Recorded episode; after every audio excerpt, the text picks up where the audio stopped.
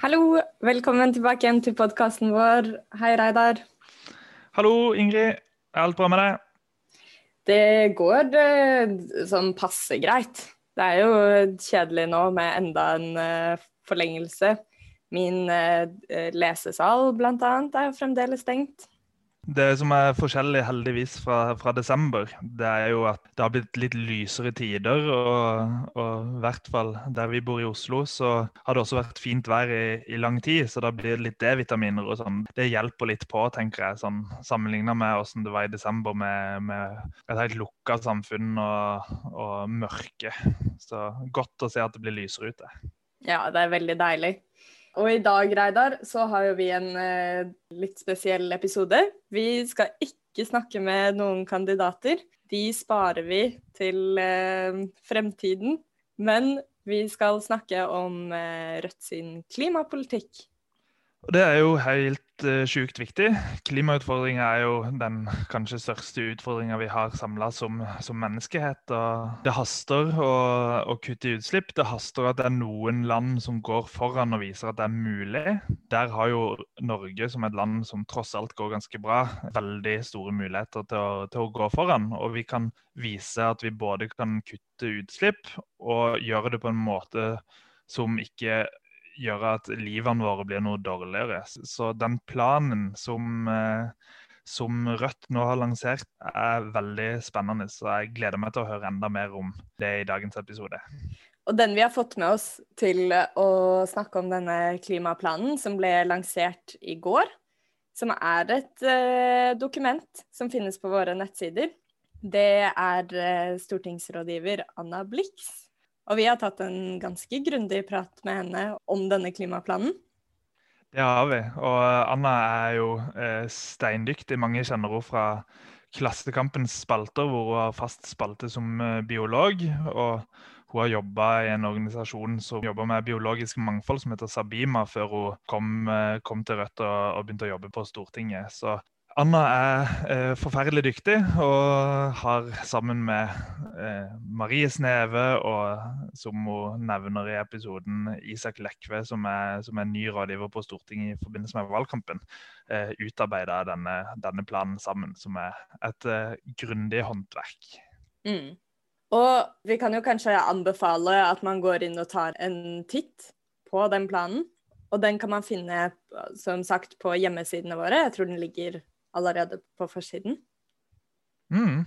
Hent den opp. og til dere som er aktive i Rødt, sitter i et lokallagsstyre eller noe, se på planen, skriv et leserinnlegg, hent ut informasjon derfra, ta formuleringer, ta poenger. Så er dette virkelig en plan som, som jeg tror kan hente mange stemmer i, i valget. Så kjør på, bruk planen. Nå skal vi få høre fra Anna. Hei, Anna. Velkommen til podkasten vår Hver stemme teller. Hallo, og tusen takk for at du fikk komme. Du er rådgiver for stortingsgruppa til Rødt. Og Kan ikke du fortelle hvilke, hva er dine ansvarsområder? Ja, jeg har jobba for Rødt på Stortinget siden januar 2018. Og fram til nå så har jeg hatt ansvar for eh, Altså Vi har fordelt det på en måte på de komiteene som Stortinget jobber etter. Så jeg har hatt ansvar for energi- og miljøkomiteen, eh, transportkomiteen, næringskomiteen. Der går alt av sånn landbruk og fisk, men også mer sånn andre næringer. Eh, ja, industriting og sånt. Uh, og deler av kommunal, typisk sånn distriktssaker. Og i kommunal så går altså sakene som handler om samiske ting, som jeg også ansvar for. Men nå har vi ganske nylig fått inn en fyr som heter Isak Lekve. Og han skal jobbe med industri og transport fram til valget. Og det syns jeg er veldig deilig, for da trenger jeg ikke å spre meg så tynt utover. Da kan vi konsentrere oss litt mer på, på utvalgte saker. Ja, føler du at dere er et uh, bra team? Ja, veldig kult å jobbe med Isak. Han er fra Bergen. Jeg ble født i Bergen, så da har vi bonda over det. Eh, og selvfølgelig også over de faglige tingene, da.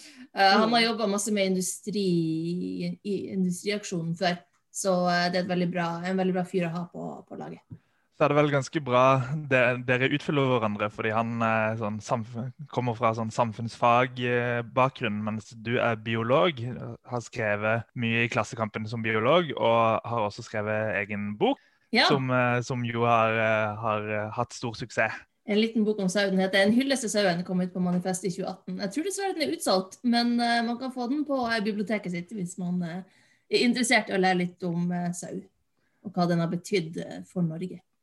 Det er jo veldig kult også, fordi det, det var veldig tydelig at ve veldig mange i uh, Veldig mange bønder rundt omkring i landet de, de satte veldig pris på denne boka og følte at uh, sau og Det kommer vi kanskje litt tilbake til i dette intervjuet også, men at det er noe som kanskje ikke har fått den, eh, den hyllesten han trenger, både til kjøtt og, og hvor miljøvennlig det egentlig er med, med sau.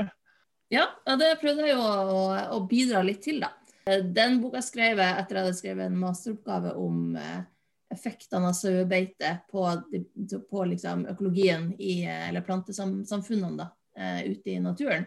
Eh, og mens jeg var eh, i felt, som man jo er som, som biologstudent, så var jeg liksom ute og telte sau da, i ni uker en sommer.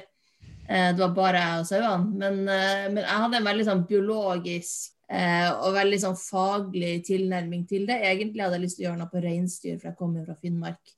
Men jeg bodde i Oslo, og det var ingen eh, veiledere som kunne gjøre noe på rein eh, med meg, så da ble det liksom sau. Eh, og jeg syns egentlig det var litt kjedelig, men OK, jeg skulle bare gjøre det. Jeg skulle bare skrive en master. Men så lærte jeg veldig mye om ja, hva sauen har betydd for oss, da, som jeg syns var utrolig spennende. Som også syns eh, ikke kom ordentlig frem i miljøbevegelsen som jeg var aktiv i da. Der er det jo stort sett bare vi vil ikke ha sau, for vi vil ha ulv, sånn, for å sette det litt på spissen. Mens jeg opplevde jo at det er mye mer nyansert enn det. Eh, og derfor så ja, skrev jeg den boka. Mm. Husker du hvor mange sau du telte? Ja, det var veldig få, faktisk. Det var eh, sånn rundt 27 eh, søyer og lammene deres. Så rundt et par og 70 totalt. Poenget var liksom at jeg skulle følge med på hvor de var hver dag. De var inne i sånne store innhegninger. Og det var liksom forskjellige mengder mengde sau. Det var få i noen innhegninger og mange i noen. Så vi skulle se liksom hvilke type plantesamfunn de brukte, eh, avhengig av hvor mange dyr det var.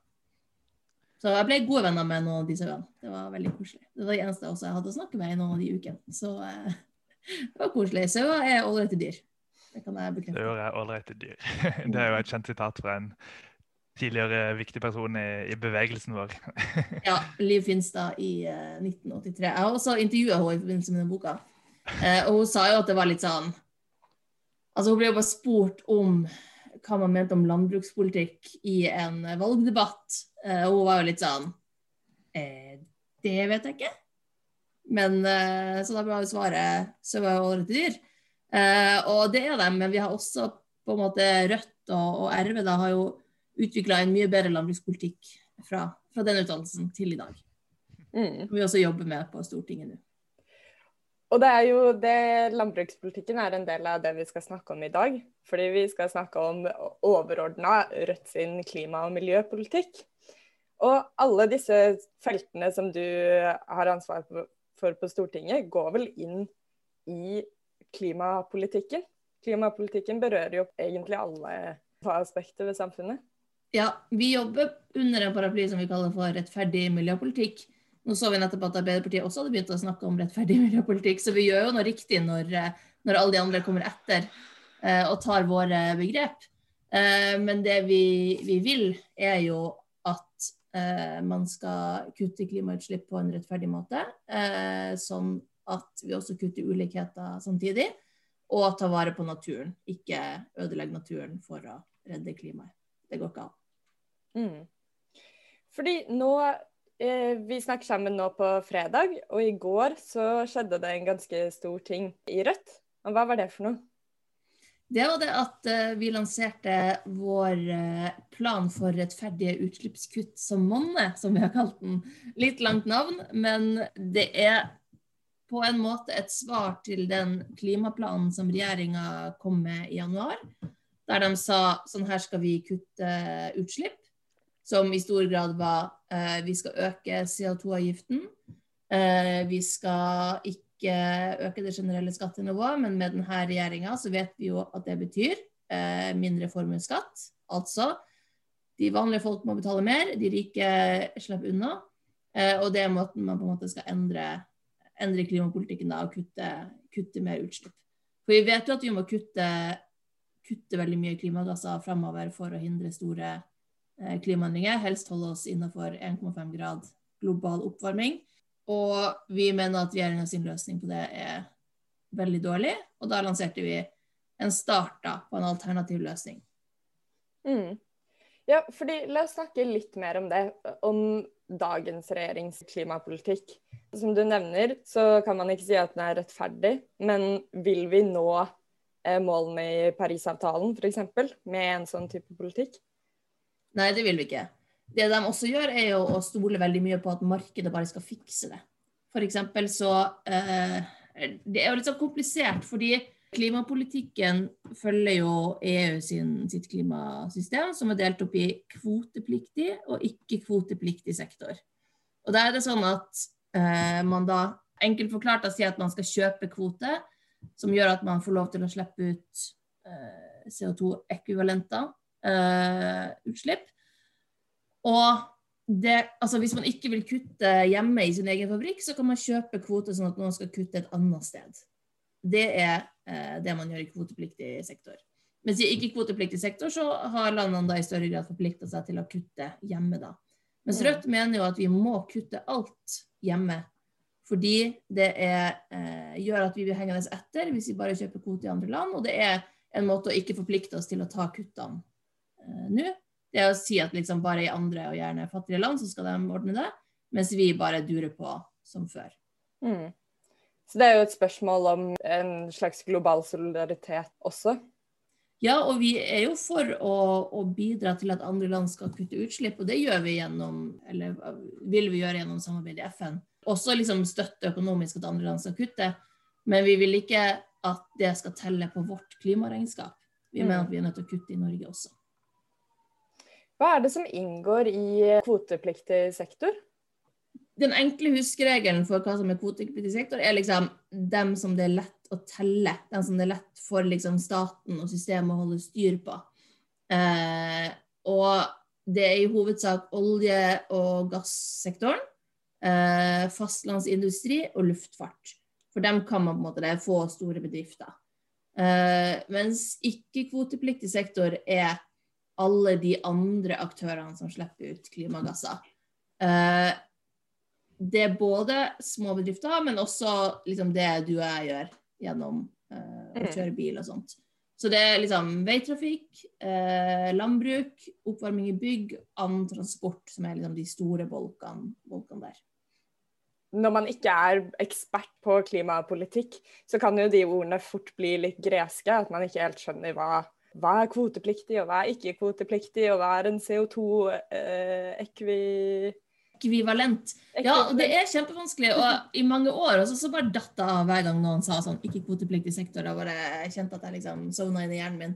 Men, men, eh, og det er jo egentlig ikke det som er det viktige heller i klimapolitikken. Men altfor lenge så har det på en måte blitt eh, det har blitt snakka om mål, ulike prosenter man skal kutte ut fra ulike referanseår. og det, ja, ikke sant, de her kvotene og sånt. Så det er sånn veldig vanskelig å egentlig skjønne hva det handler om. Men det mm. det handler om, er jo å redusere eh, utslippene av farlige klimagasser som varmer opp atmosfæren, eller varmer opp jordkloden ved å ligge i atmosfæren. Eh, og vi mener at man skal gjøre det i Norge. Regjeringa mener at det er ikke så viktig å gjøre i Norge. Mm. Er ikke det et problem også, at det er så vanskelig å forstå klimapolitikken? At den har blitt så komplisert at, eh, at du på en måte du kan tro at uh, Høyre har en god miljøpolitikk fordi de sier, snakker om at de skal ha store utslippskutt osv., selv, om, selv om det egentlig ikke er sånn? Ja, det er et kjempeproblem. Men jeg syns regjeringa er veldig tydelig på at de sier at det å kutte i formuesskatten er en grønn skattepolitikk. Og da tenker jeg at det er veldig tydelig at uh, det de vil gjøre, er at vanlige folk skal betale mens de rike skal fortsette som før. Og der har vi helt uh, tydelige uh, tiltak som gjør at det ikke, vi mener at det ikke skal være sånn. Ja, og det er jo det som er veldig kult med den planen som er lansert nå. For der har jo du bl.a. vært med på å utarbeide ganske mange konkrete tiltak. Som også så Jeg bladde gjennom den rapporten tidligere i dag. Og det er jo ganske enkelt å forstå. Å, oh, det er godt å høre.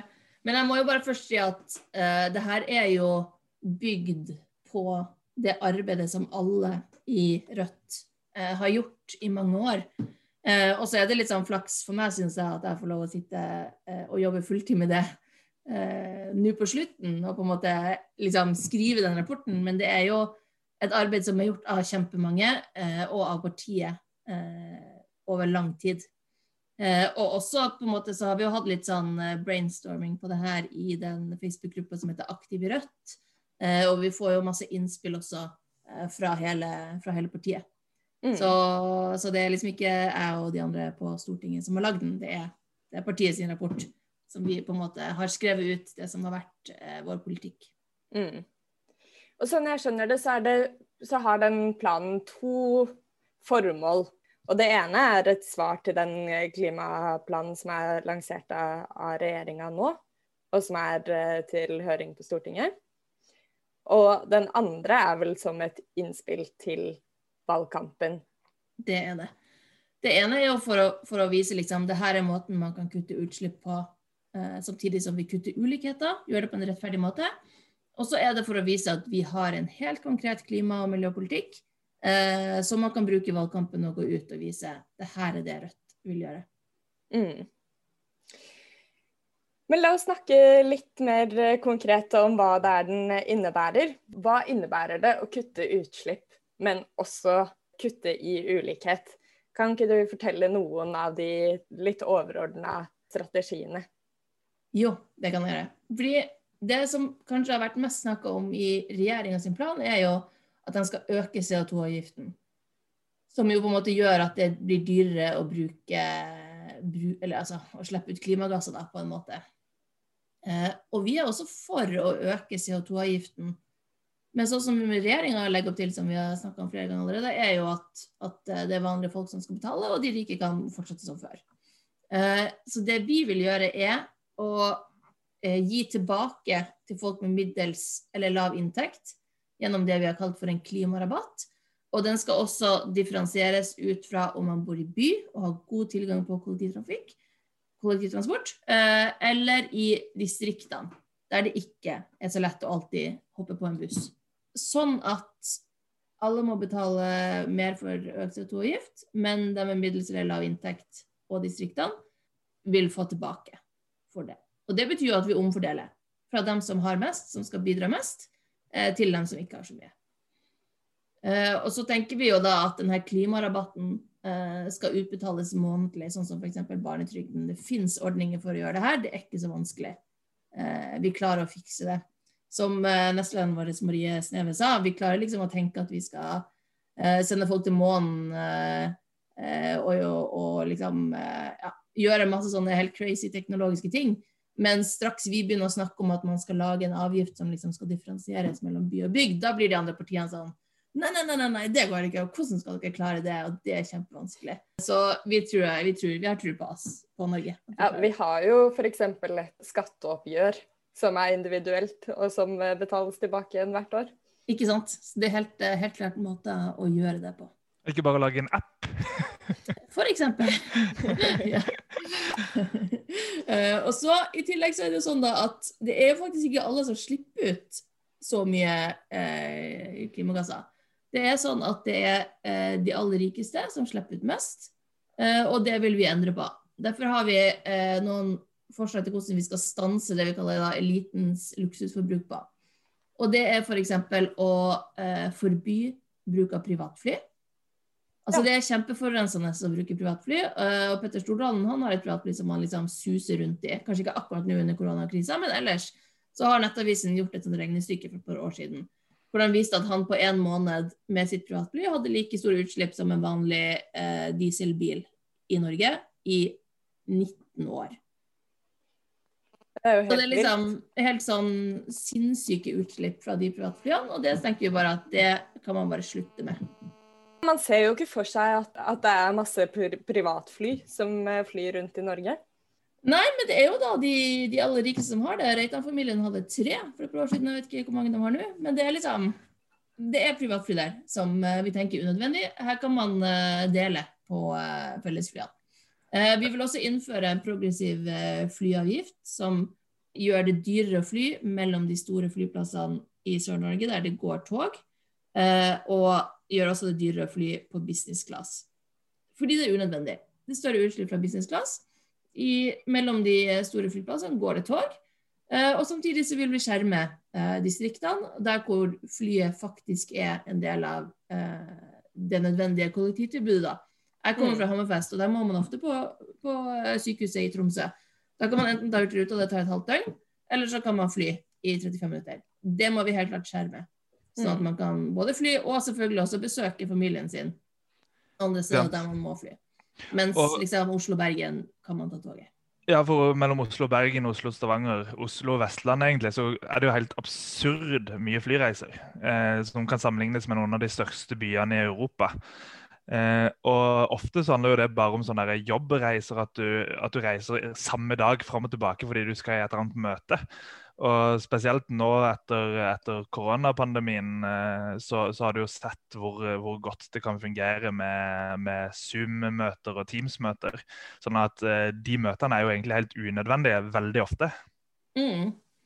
Og det tenker vi også at denne avgiften vil være med på å eh, bidra til at vi fortsetter sånn som nå, da, med de jobbreisene. Men så er det sånn at man Altså den første reisen på en måte koster, får ikke økt avgift, og så øker det progressivt. da, sånn at Jo mer du flyr, jo mer må du betale. Mm. Så vil vi også eh, kutte i subsidiene på de dyreste elbilene. For nå er det jo sånn at man får fritak for moms på elbil. Og det gjør jo at jo dyrere elbil du kjøper, jo mer får du i subsidier for den bilen. Ja. Uh, og det syns vi er teit. At man skal få masse penger for å kjøpe en sånn elsportsbil som kan kjøre kjempefort. Uh, når det finnes masse gode elbiler som dekker de behovene man har, da, enten man er en familie med flere barn, bor i distriktene, trenger hengefeste, hva det nå enn er. Så selvfølgelig skal man få subsidier for de elbilene som ikke er de aller dyreste. Men på et, et eller annet sted må grensa liksom gå, og vi gidder ikke eh, og gi penger til dem som allerede har 700 000 for å kjøpe en elbil. Det er jo flere grunner til det enn klimagassutslipp og hvor mye du sparer. Men det er jo f.eks. luftforurensning. At, at, jo større bilen er, jo tyngre den er, jo, jo mer eh, svevestøv blir det fra, fra dekkene osv. Og, og, og de tar jo stor plass på veien. Så det er jo gode grunner til at de, de store, dyre elbilene bør, ikke bør bli like mye støtta som, som, andre. Men, men, vil det si at en, en dyr elbil eh, med den nye ordninga til Rødt vil betale full moms, eller betyr det at han vil betale moms for beløp over 600 000, var det ikke det? Jeg tror sånn som vi har sagt det, så er det at man skal eh, betale moms for det beløpet over 600 000, det vi har sagt inntil videre. Men, men fram til nå så har vi jo på en måte lagd de ordningene vi har i alternativt budsjett ut fra det som det er mulig å beregne. Mm. Eh, og ut fra det som på en måte Finansdepartementet sier at det her er de ordningene vi har i dag, og dere må liksom forholde, oss, forholde dere til det. Eh, så, så, det som er viktig, er på en måte at vi vil ikke gi subsidier til de aller dyreste elbilene. Altså Helt konkret utforming er jo Det er jo, vil jo for alle de her tingene være forskjell på hvordan vi klarer å tweake det til i dagens på en måte statsbudsjett og i de ordningene som ligger i dag, og hvordan vi ideelt sett ser for oss at det skal være. Mm.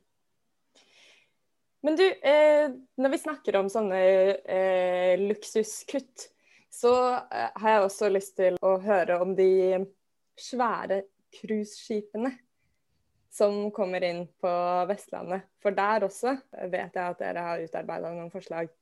Ja, det har vi. Vi syns at det er helt unødvendig med store cruiseskip som slipper ut masse utslipp. Og det har jo allerede vært en del debatt om at man burde på en måte redusere det. Vi tenker at det er jo helt unødvendig. For det første så er det stort sett eh, veldig dyrt å dra på cruise. Eh, de båtene som kommer til, på cruise Norge, kommer fra andre land. De har eh, arbeidere som får veldig dårlig betalt.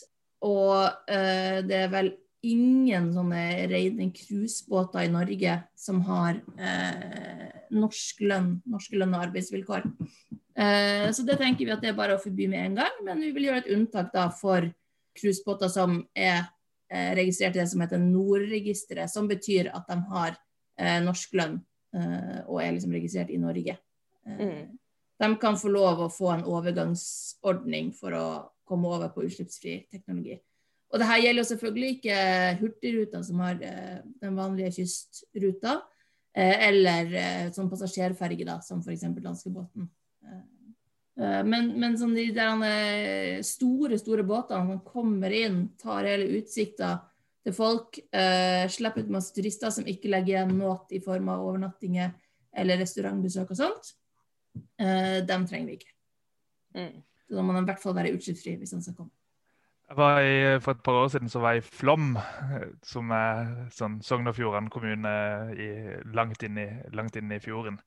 Og Der bor det vel noe sånn 250 mennesker eller noe. Og Det var tre cruiseskip inne i den fjorden samtidig. Eh, og menneskene kom i land, eh, gikk inn på noen sånne suvenirsjapper og så rett om bord på cruiseskipet igjen. Og virka ikke som de la igjen ei krone. Så de forurenser fjorden, store utslipp. og Det føltes helt meningsløst i denne mm. bitte, bitte lille, lille kommunen.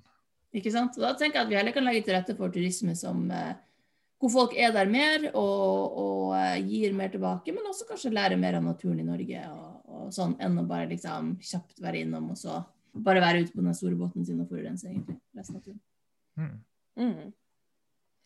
Og i denne klimaplanen så er det jo også veldig tydelig at Rødt tenker at både landbruket og fiskerinæringa må være en stor og viktig del av vår klimapolitikk. Kan du ikke fortelle litt mer om det? Jeg vil bare tilbake. fortelle om ett et tiltak til som er ja. sånn kutte luksusforbruk. og Det er at vi foreslår å, at det ikke skal lenger skal være lov å bygge hytte som er større enn 200 kvadratmeter. 200 kvadratmeter, det, det er kjempestort. Eh, tre ganger min leilighet. Ja, ikke sant? Som jeg deler det, med to venner. Ja. Det er kjempestore hytter, og det blir mer og flere og flere av dem. Uh, folk skal ha liksom sin egen elbillader på hytta. Det er ikke liksom det gode, gamle, litt sånn eh, mindre enn man kanskje var vant til hjemme, men at man drar ut i hytta for å, for å nyte naturen. da. Altså Man skal jo få lov å gjøre hva man vil på hytta, man trenger ikke gå i skogen bare fordi man er på hytta. Men trenger ikke, vi trenger ikke de kjempestore hyttene som, som eh, ødelegger norsk natur, eh, og som har store, høyt strømbruk eh, og sånn. Eh, og vi foreslår også at man eh, skal kjøpe tilbake når sånne hytter legges ut for salg, så skal staten kjøpe dem tilbake. Og bruke dem til felles hytte. Sånn at det fremdeles vil være store hytter som vi kan dra på tur med mange venner på når det blir lov igjen. Men at det mm. da blir eh, mulighet for alle, og ikke bare for noen. Ja, det høres ut som et uh, fantastisk forslag. Hvis man har vært i utlandet og snakket om måte, den norske tradisjonen med hytter, med cabins, så er det, liksom, det er jo disse små, søte tømmerhyttene og ikke sånne gigantiske palasser. Så nei, er, og, og, hyggen forsvinner jo. Denne hygge som har blitt så kjent i, i utlandet, også fra Danmark og Norge. Sånn, det, alt det der blir jo borte med sånne palasser. Altså. Så jeg skjønner ikke hvorfor noen eh, ønsker så store hytter heller. Må jeg innrømme. Nei, det kan du si. Men skal vi snakke litt om eh, landbruk, og ikke bare om de rike? ja, veldig gjerne. Vi har også et forslag i det her om å redusere importen av storfekjøtt og annet kjøtt, men det er storfekjøtt vi har regna på utslippene fra. Importerer vi mye storfekjøtt i Norge? Ja, den siste perioden så har vi importert ca. 16% av det vi har spist. Og det høres jo kanskje ikke så mye ut, men det er jo ganske mange tonn kjøtt i det. Eh, og noe av det kjøttet kommer fra eh, Namibia, Botswana og Uruguay, og der har de veldig store, veldig mye større utslipp forbundet med kjøttproduksjon da enn i Norge. Det er ganske langreist. Det er ganske langreist. Eh, og det eh, importeres til en lavere tollsats, da, sånn at det er ganske billig for dem som Eller ganske billig eller ikke, men det er liksom det er en fordel da for dem som importerer det. De vil at de tjener penger på det. Sånn at, eh, at det vil alltid komme, på en måte. Det er ikke alltid i tillegg til det kjøttet vi sjøl produserer. Og istedenfor å gjøre det grepet som ble lansert i, ikke av regjeringa, men av eh, Miljødirektoratet når de la fram en klimakur. Da sa de jo at man skulle eh, produsere mindre kjøtt i Norge. Noe som ville tilsvare 5000 arbeidsplasser i landbruket, som ble borte. Men de mm. sa ingenting om det importerte kjøttet. Og vi mener at man heller skal kutte i det importerte kjøttet. Og dermed sikre norske, norske arbeidsplasser i landbruket. Men det er jo noen kanskje som ville si sånn arbeidsplasser, landbruksarbeidsplasser i afrikanske land, det er et tiltak for å få de opp og ut av fattigdom og, og den slags. Er du enig, enig, i det? Det vil jo aldri være bærekraftig å produsere kjøtt på andre siden av jordkloden og sende den hit. Og vi er jo helt for å, å på en måte sikre arbeidsplasser og støtte andre land, særlig i utviklingsland. Men det må gjøres på andre måter enn at vi skal ha en fordel av å importere kjøtt derfra. Godt poeng. Og Når det kommer til utslippene her, så har, Rødt også gått inn i en diskusjon rundt utslipp eh, i Norge eller i, i, utlandet rundt ting som blir brukt i Norge. Kan du si litt om, om den eh, diskusjonen? Det som er med de her klimaregnskapene og det Norge på en måte skal kutte innafor, det er jo det vi produserer i Norge eh, ikke det vi importerer. For det eh, utslippet vil eh, regnes på det landet vi importerer fra. Så i prinsippet så kunne vi egentlig eh, lagt ned alt norsk landbruk, eh, importert all maten, og dermed kutta eh, utslippene ganske godt da, i Norge, i det norske regnskapet. Men det er jo bare å flytte de utslippene til et annet sted. Samtidig som vi jo selvfølgelig hadde mista eh, matforsyning, matsikkerhet, eh, biologisk mangfold, kulturlandskap og alle de tingene der, og selvfølgelig også alle arbeidsplassene. Men vi kritiserer jo i Rødt den måten å tenke utslipp på. Vi mener at man på en måte må også se på de globale effektene av, av utslipp. Så når vi har, har regna på de utslippsendringene av det å, å, redusere importen av kjøtt, så har ikke det noe å si for det norske utslippsregnskapet. Men det har jo noe å si globalt. Mm. Og vi har jo forutsetningene for å ha et aktivt landbruk i Norge. Kjempestore arealer, masse utmarksbeite. Her kommer vel den sauen din på banen igjen? Absolutt. Det er masse eller Ja, og vi, må, vi, er jo på en måte en del av den globale dugnaden det er å produsere mat til mm. verdens befolkning om å bruke de ressursene vi har i Norge, som i stor grad er planter og gress som vi ikke kan spise sjøl. Og så må vi selvfølgelig, eh, mener jeg da, gjøre alt vi kan for å produsere mest mulig menneskemat direkte til mennesker. Men vi kommer ikke utenom at vi må ha en del husdyr. Og det vil også være bra for det biologiske mangfoldet, som jo er Eller har gjennom mange mange tusen år blitt vant til at husdyrene våre tar over beitinga for de store, ville beitedyrene som vi utrydda for 10 000 år siden. Typ sånn mammuter og eh, ullnesehorn og alle de her. Uh, og nå er det liksom våre uh, beitedyr som, som uh, opprettholder det. I Norge har vi 600 planter som er avhengig av beite, ikke bare sau. da. det må være en blanding av sau og geit og storfe og hest. Mm. Sånn at det, det, det, er liksom det, det, er kompliserte biologiske prosesser her, men, men, jeg mener at vi er nødt til å ha en del husdyr. Mm. For å sikre det mangfoldet og for å produsere mat til oss sjøl. Så til sammen så fører altså denne planen til, til Rødt til ganske kraftige klimakutt. Og, det og, og det var én ting til vi må snakke om, og det er å flytte kvote fra trålerne til kystflåten. Ja, det er viktig.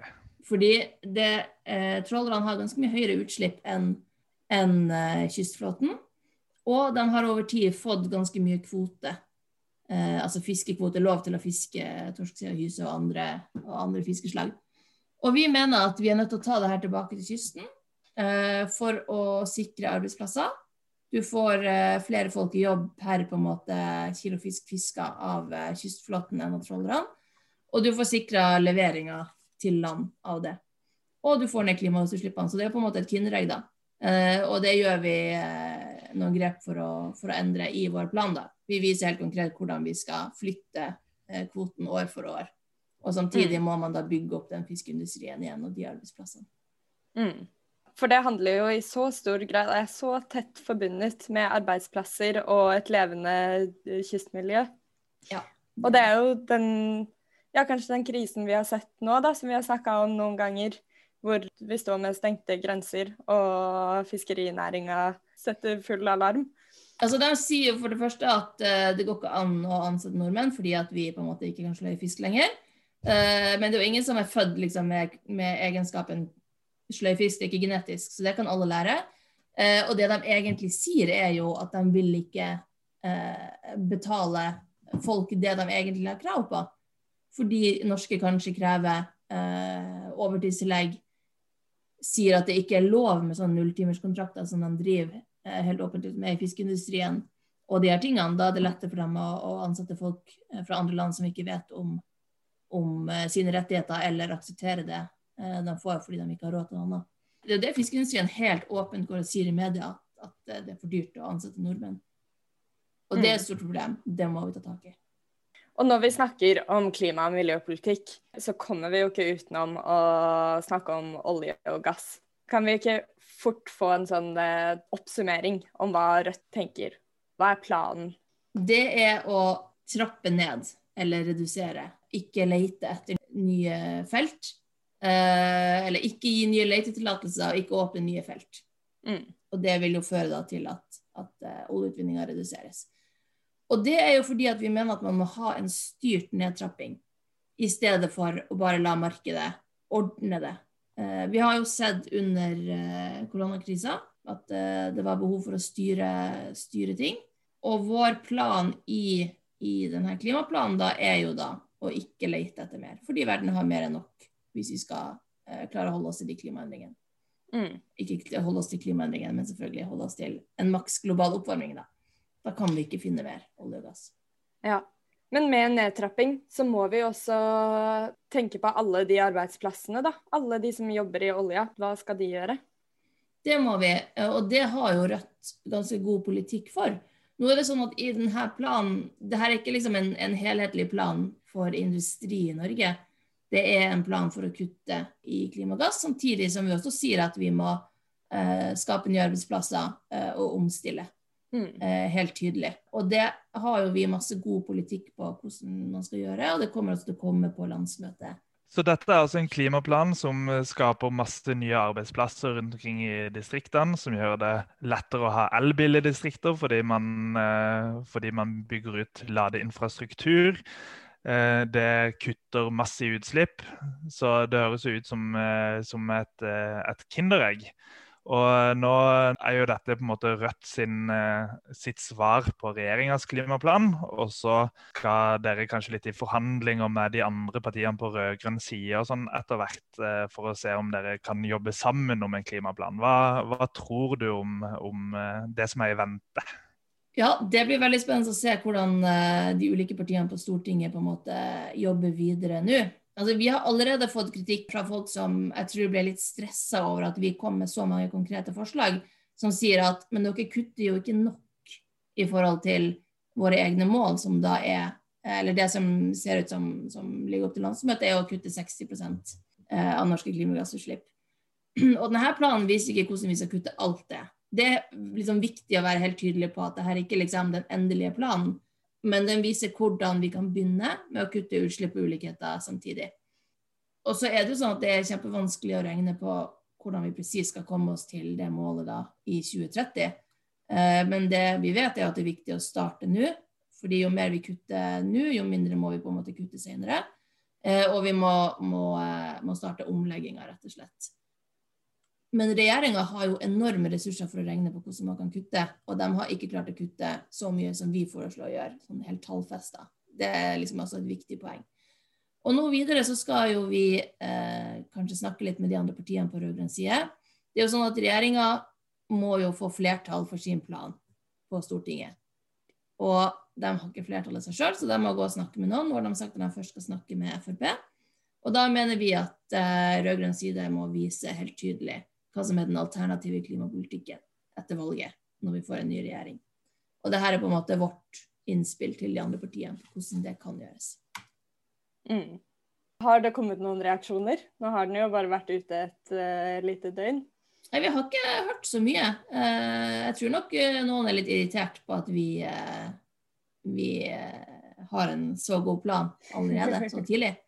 ja, De sitter vel og regner nå? Det vil jeg tro, og kanskje også lese planen vår uh, nøye og se om de finner noen feil.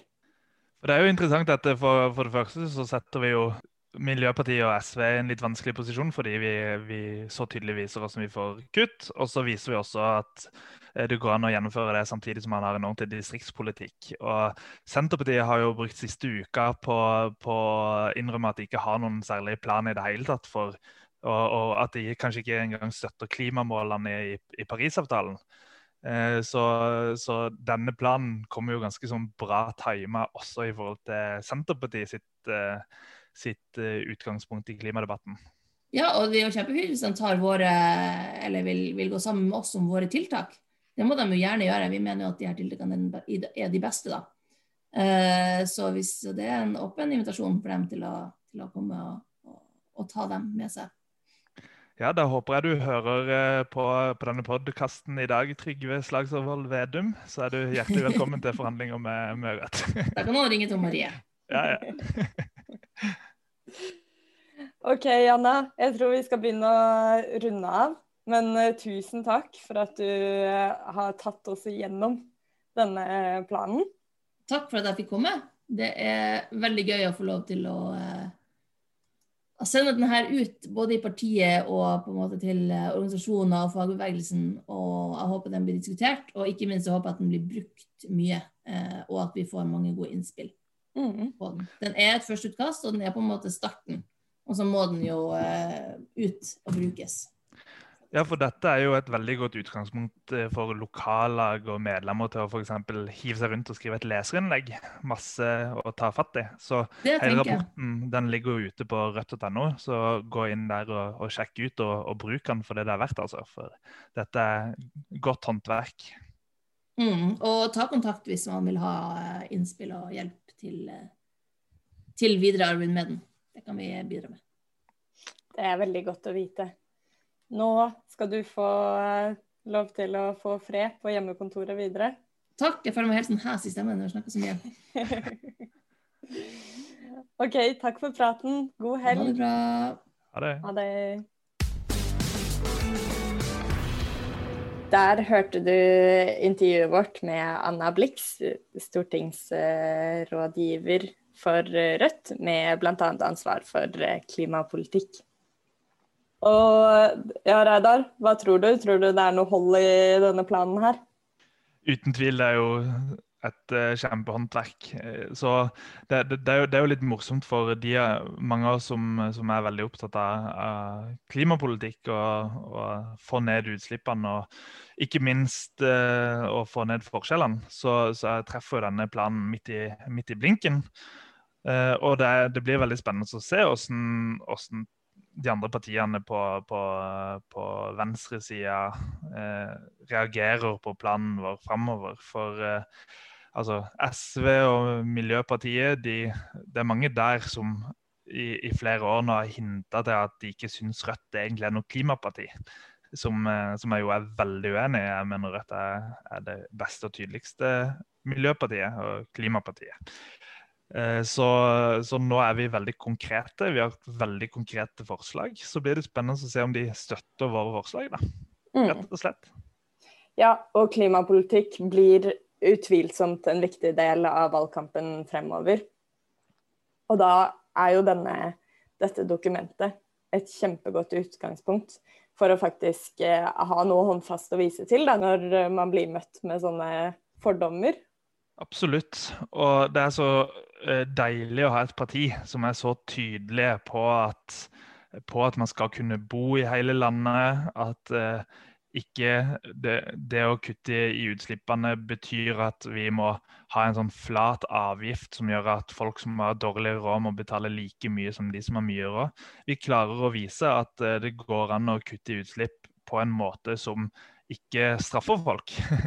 og det, mm. det, er rett og slett utrolig, utrolig, kult. Og det gir meg håp om at vi faktisk får kutta utslipp. For, for, jeg tror ikke at, uh, at uh, sånn som i Frankrike, når de plutselig skulle sette opp eh, bensinavgifta veldig for å, for å, kutte i utslipp, og, og no, noe som igjen skapte disse gule vestene som, som protesterte, som veldig mange av de hadde ikke noe mot å ha klimapolitikk. Men, men, når det er folk som plutselig ikke har råd til bensin for å komme seg på jobb, eh, så, så, er man ille ute. Og, og, det er liksom ikke svaret på, på klimautfordringer. Du må, du må, finne løsninger som gjør at folk kan, kan leve. Og det er fullt mulig. Og det er det Rødt viser nå at, at, at man kan få til på en måte som gjør at man kan kutte utslipp og, og samtidig eh, ha et eh, solidarisk opplegg som gjør at folk kan ha det bra. Det er helt riktig. Da tror jeg vi skal runde av for i dag. Men vi høres igjen neste uke, vi. Vi høres igjen neste uke. Det er mye som, som skjer om dagen, så det er, det er morsomt å, å, følge med for tida. Så nå nærmer det seg jo landsmøte og, og det ene og det andre, så det, det er mye å, å snakke om framover.